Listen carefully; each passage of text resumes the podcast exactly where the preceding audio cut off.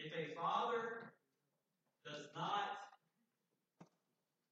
go to church, even if the mother does, there's only a 2% chance that when the kids in the household grow up, that they will attend church when they're older. One in 50. So if the father in the household does not go to church, 2% chance kids they grow up go to church.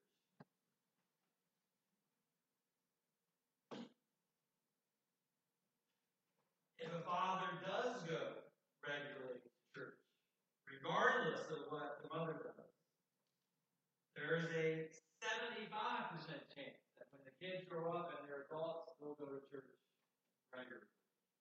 It's staggering, right? These are just statistics. Not meant to offend anybody or not that your situation wasn't different. We all have different stories. These are just new stats. 2016.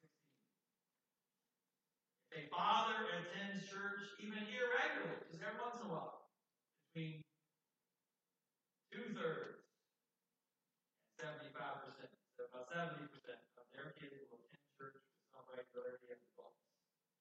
If a mother does not go to church, so the mother's out, go, but the father does, does go to church, still 66% of their kids will end up attending church as adults. Sorry, moms. It doesn't matter. That's not true. We'll get to that. In contrast, if a father does not go to church, but the mother does, on average, 66% of their children will not attend church. So these are staggering hopefully, the point for this moment is as I've mentioned these statistics, you've thought about your own journey. Why are you here? Why are you here? In terms of being a Christian, or maybe specifically a Methodist Christian, the, Christian meaning. Here in this church, this space at St. John's, I'd be willing to bet that for most of us in here, regardless of what your household looked like, regardless of whether it was your father or mother that pushed you along the way, maybe it was even your grandparents, or a neighbor, or a Sunday school teacher, or somebody else altogether, a scoutmaster. Would be willing to bet that most of us in here, somewhere along the line, it was an adult that encouraged us in our faith, or at least encouraged us to attend Sunday school. That's what matters. Is that somewhere along the way, somebody from a previous generation helped lead you to the place where you are right now. Amen? Statistics, our own personal narratives, the biblical stories, all are in agreement that this faith journey, our discipleship, the longing, growing, and sharing in Christ, is a intergenerational endeavor. We don't go it alone, number one. And not one particular age group has a monopoly on any particular area of faith. We need each other. Adults can learn from kids, kids can learn from adults, and everything in between. Amen? so important. So important. This story that we have here from Luke chapter 19, again, if you adult here today, and you went to Sunday school as a child or Bible school, I'm sure you've heard the Zacchaeus story before. It seems to be, Lynn, right? It's in every children's curriculum that you could ever order. You know you're going to have a Zacchaeus story. Some of you may even remember the song. You may remember the kid song? Go ahead, Judy or Liz, get us started man was he. We climbed up in a sycamore tree to see what he could see. And as he figured looked up in the street, and he said, Zacchaeus, you come down, for I'm going to your house today. All right, all right. Good job, Nancy and Judy and Liz. So now we've heard the scripture read and sung, and so it should be it should be in us at least for a couple of days as we go about our week. There's so much about this kid story. I mean, the reason it's included in Sunday school and Bible school is it's a fun story. Especially uh, we have children's Bibles, and I was reading this week with a couple of our kids and, and the pictures in the kids' Bible because it's short, and and the crowd grumbles and they're making faces at him, and so it's just a fun story, but it's powerful. It's a powerful story on many, many, many levels. And there's so many things that we can preach about, or speak about, or talk to one another about. Uh, just starting, the starting point is that Jesus was coming to town, uh, or that you could preach about Zacchaeus uh, being a sinner. The, the scripture calls him a sinner, and that he was seeking to find out more about whoever this Jesus guy was. We could preach about that. We could preach about how when he went up into the tree, Jesus already knew his name and seemed to know about him. So that's a very powerful thing that we. We can talk about when Zacchaeus is called down from the tree and, and Jesus says, I'm coming to your house today, how the crowd grumbles. Because most of us can relate to that as well. In terms of fair, that's not fair. I'm holier than Zacchaeus was, Jesus going to his house. So we can relate to that and we can preach about that. We could preach about Zacchaeus in terms of his repentance. And he says, Look, Lord, I'll give half of my possessions to the poor. So he not only says with his mouth, but he goes on to act it out uh, in terms of, of changing his life. Zacchaeus was hated by the crowds. Zacchaeus worked for the Romans. Zacchaeus would rip his friends off. He would go to Lincoln Carol's house and say, Hey, you owe $50 tax uh, and he would take that fifty dollars and he'd give the Romans what they were owed, twenty, and he'd keep thirty for himself. Then he would go over to the bosses and say, "Hey, you owe fifty dollars in tax," and he'd only keep uh, maybe, or he'd say, "You owe sixty, and he'd keep the I'm losing the math, but, you know, whatever, a, a higher portion from them, ten dollars more. So he treated people that way. So we can preach about that. But what works for us today, what jumps out of the page for us today as we're looking at uh, discovering who we are as Christians, who we are here uh, in the parish, who we are here at St. John's, who we are as a family of Christ, here's the verse that speaks to us today. After all this happened, all this interaction between Jesus and Zacchaeus, as the crowd looked on, this key verse, Jesus said to him, Today, salvation has come to your household. Today, salvation has come to your this household. And so what has happened here is through the repentance of Zacchaeus, not only was his life transformed and changed, not only will the community be a better place because he's paying them back going forward, he's not going to act that way anymore, we. But what has happened is his whole household has been invited into a relationship with God through Jesus the Christ because of his action. That's a powerful piece. His choice in his household to follow Jesus has a ripple effect, just like those statistics stated at the beginning of the service. Has affected his whole household for the generation to come and the generations that will follow. It's a powerful, powerful story. But let's not leave out the women. It's not just the Zacchaeus of the Bible that speak to us in this way. There's almost an identical story, except uh, except she's not a sinner like laid out as as Zacchaeus was. I mean, she's a sinner like we all are sinners, but she's not being called out for being disloyal and dishonest to the community like Zacchaeus was. Her name was Lydia. Lydia comes up in Acts chapter 16, where we named our daughter after. Is this Lydia? Lydia um, was a business person very successful business selling what? She sell? Purple cloth. Our biblical scholars back then. Uh, so yes, she sold purple cloth. And uh, she was out doing her thing one day, and the Apostle Paul and his, his guys were coming along doing some teaching and preaching. And she responded to that, and she committed her life to Christ and was baptized. And then the scripture says almost the identical thing as we learn about Zacchaeus and his household she, it says everyone in her household was baptized.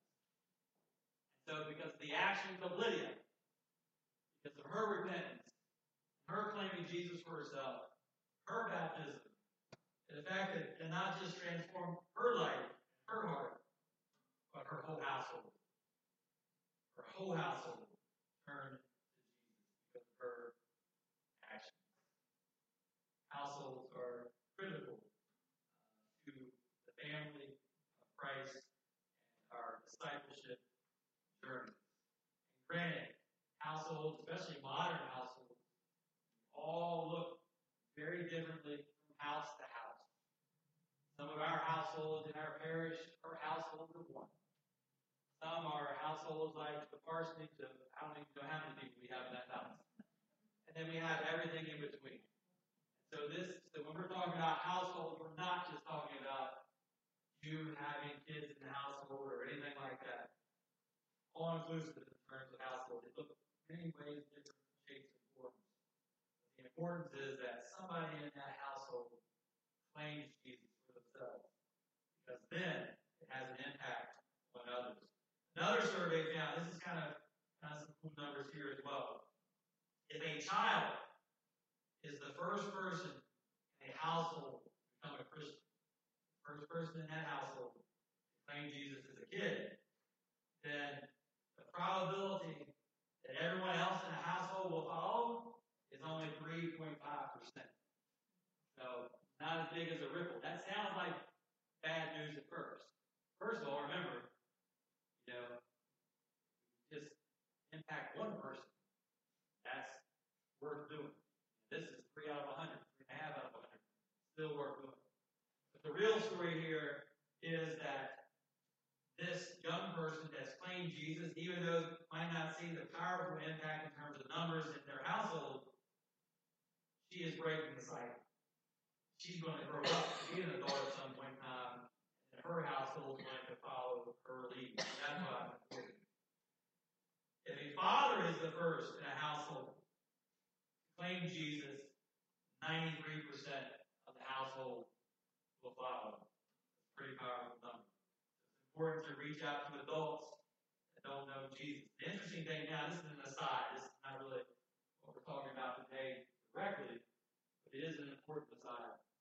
And that is, there are so many people out there now that don't know Christ at all.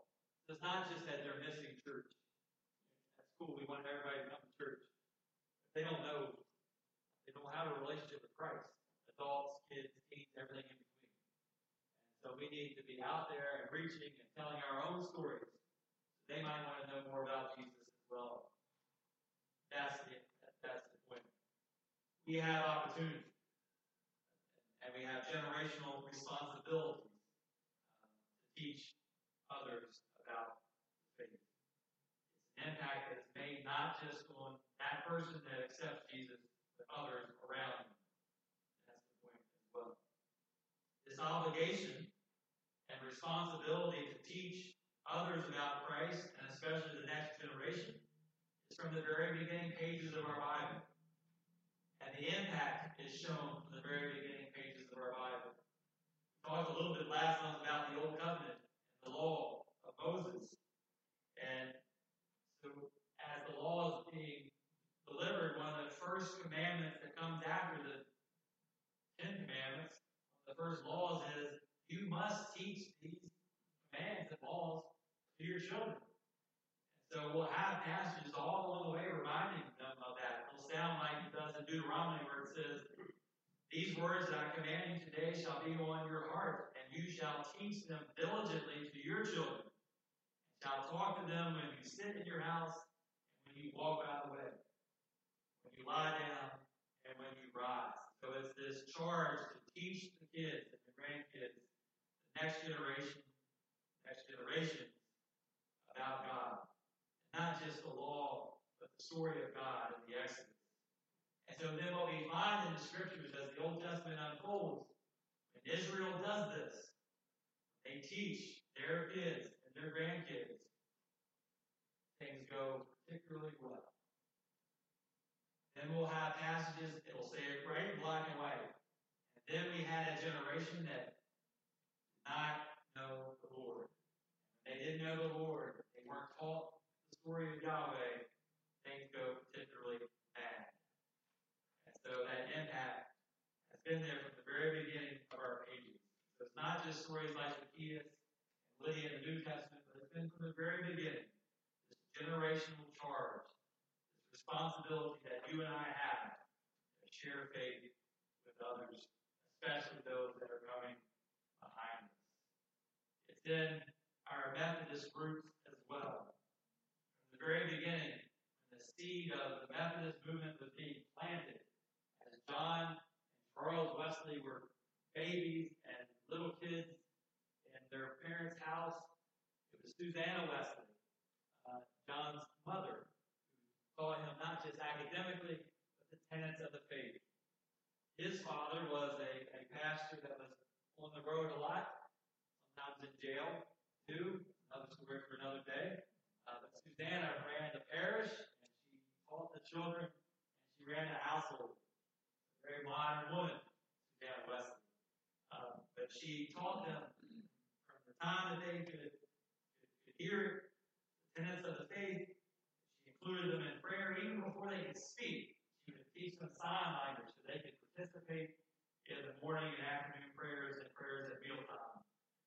Uh, she taught them to read by teaching them the Bible. They have very systematic, very Methodist ways of doing that. Doing readings in the morning, noontime, at night.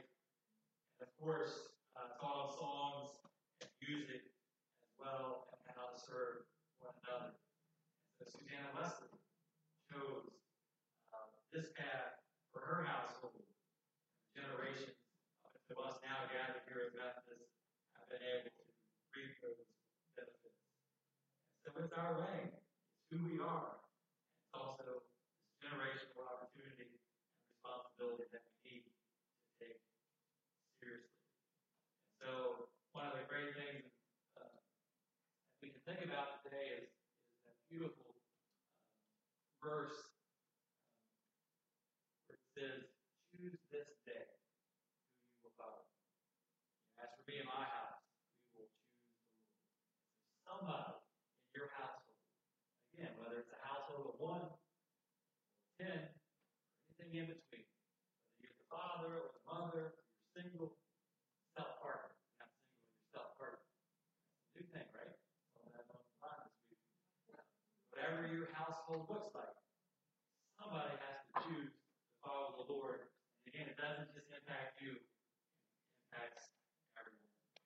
It's also not about biology. This is a very important part about we are. Who, and this is us. Is that is that when we're talking about the household of the Lord, the household here, the house of the Lord, you know, these family lines are blended and blurred. We're not talking about biology at all. So we all have a responsibility. You don't get off the hook if you don't have kids or grandkids, or your grandkids and kids are out and about and doing great life. We all have a responsibility. And when we are at our best, you know, we are working intergenerationally.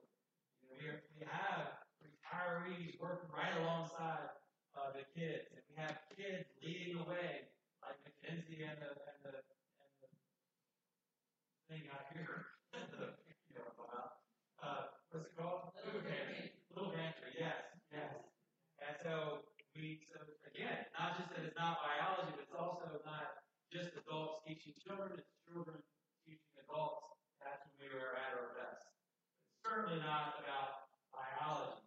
Um, if we have an example of that right here in front of us today, Jason um, leading us in worship, a young person, he's not waiting to the future. Uh, no, it's intergenerational discipleship now. And certainly he has received gifts and encouragement and nurturing in the faith and his musical talent from home, uh, from his parents, uh, but also from Cindy. Cindy's not related to him, but she had taken him under his wing. And, and, and not only does Cindy benefit, Jason benefit, but we all benefit. And that is a great example of it's not about biology when we talk talking about responsibilities we have. Cindy has a responsibility. Linky has a responsibility. And Liz has a responsibility. You know, so many of our youth and kids that run around this building, they call her Aunt Liz. That's not by accident. It's not because she tells them to. Because they feel like they're part of her family. Liz might not have any kids of her own right now in her household. just St. John's kids, kids in our, our Grace location in Green Mountain, not just parish kids, but kids in the community at large. And that's a powerful way to do intergenerational discipleship.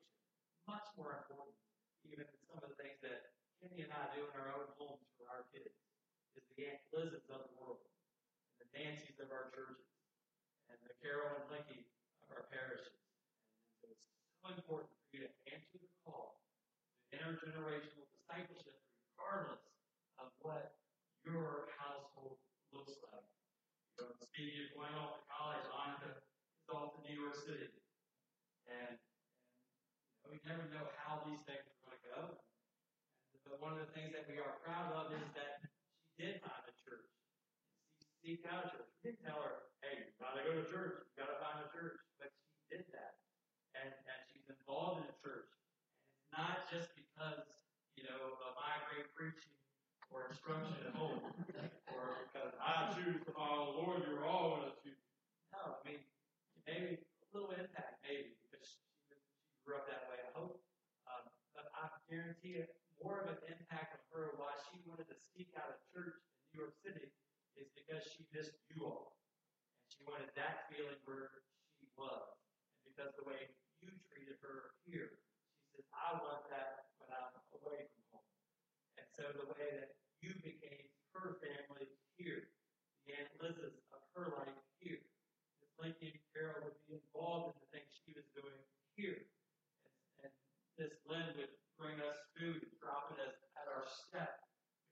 Corinthians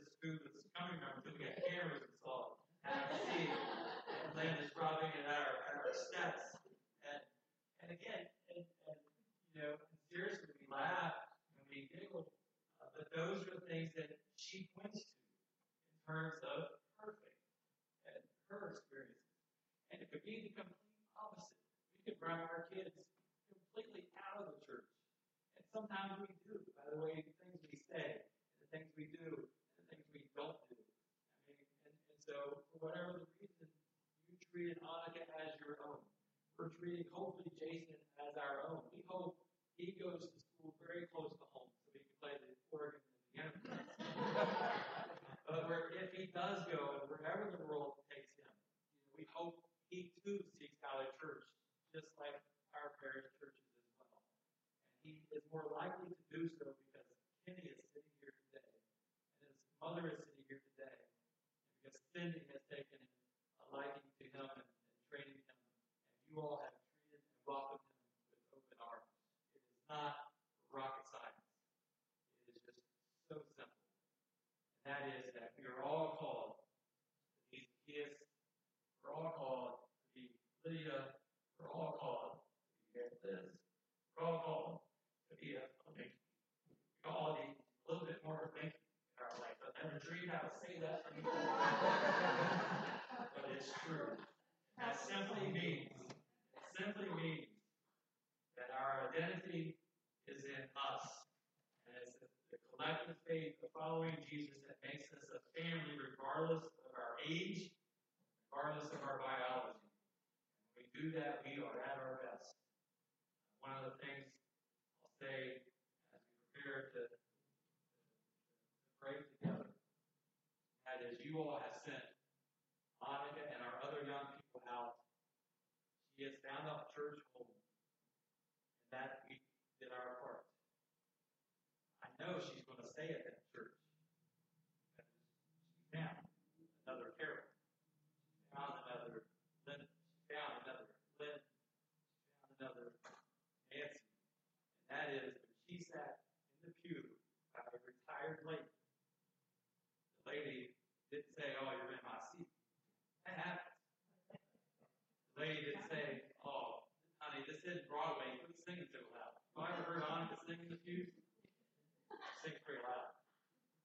The lady introduced herself and then took her out to lunch. And now they're best of friends. That's why she'll stay. We sent her. She'll stay because there's other people like you and I out at other churches as well. We hear the worst of the church, the stories that we hear. But there's some really good stories as well. I just hope and pray uh, that all of our young people find homes wherever wherever they may be, and that we continue to teach the next generation, and we continue to learn from them as well, as we become households that honor and follow Jesus Christ. Let us pray. Gracious God, we are thankful for all those in our life who have had an impact in our faith. Our grandparents, our neighbors, our Sunday school teachers, somebody along the way that encouraged us in our faith. A Lydia or a Zacchaeus, a Blinky or a Cindy, an Aunt Liz or Miss Lynn, whoever the person was in our life encouraged us and made us feel at home here. Lord, let us be open to where you're calling us to be and how you're calling us to be. Let us live out our faith in such a way that when others are watching, regardless of their age in life, they want to know more about you, not want to run the other way. We give it over to you in the name of Jesus, all God's people said, Amen.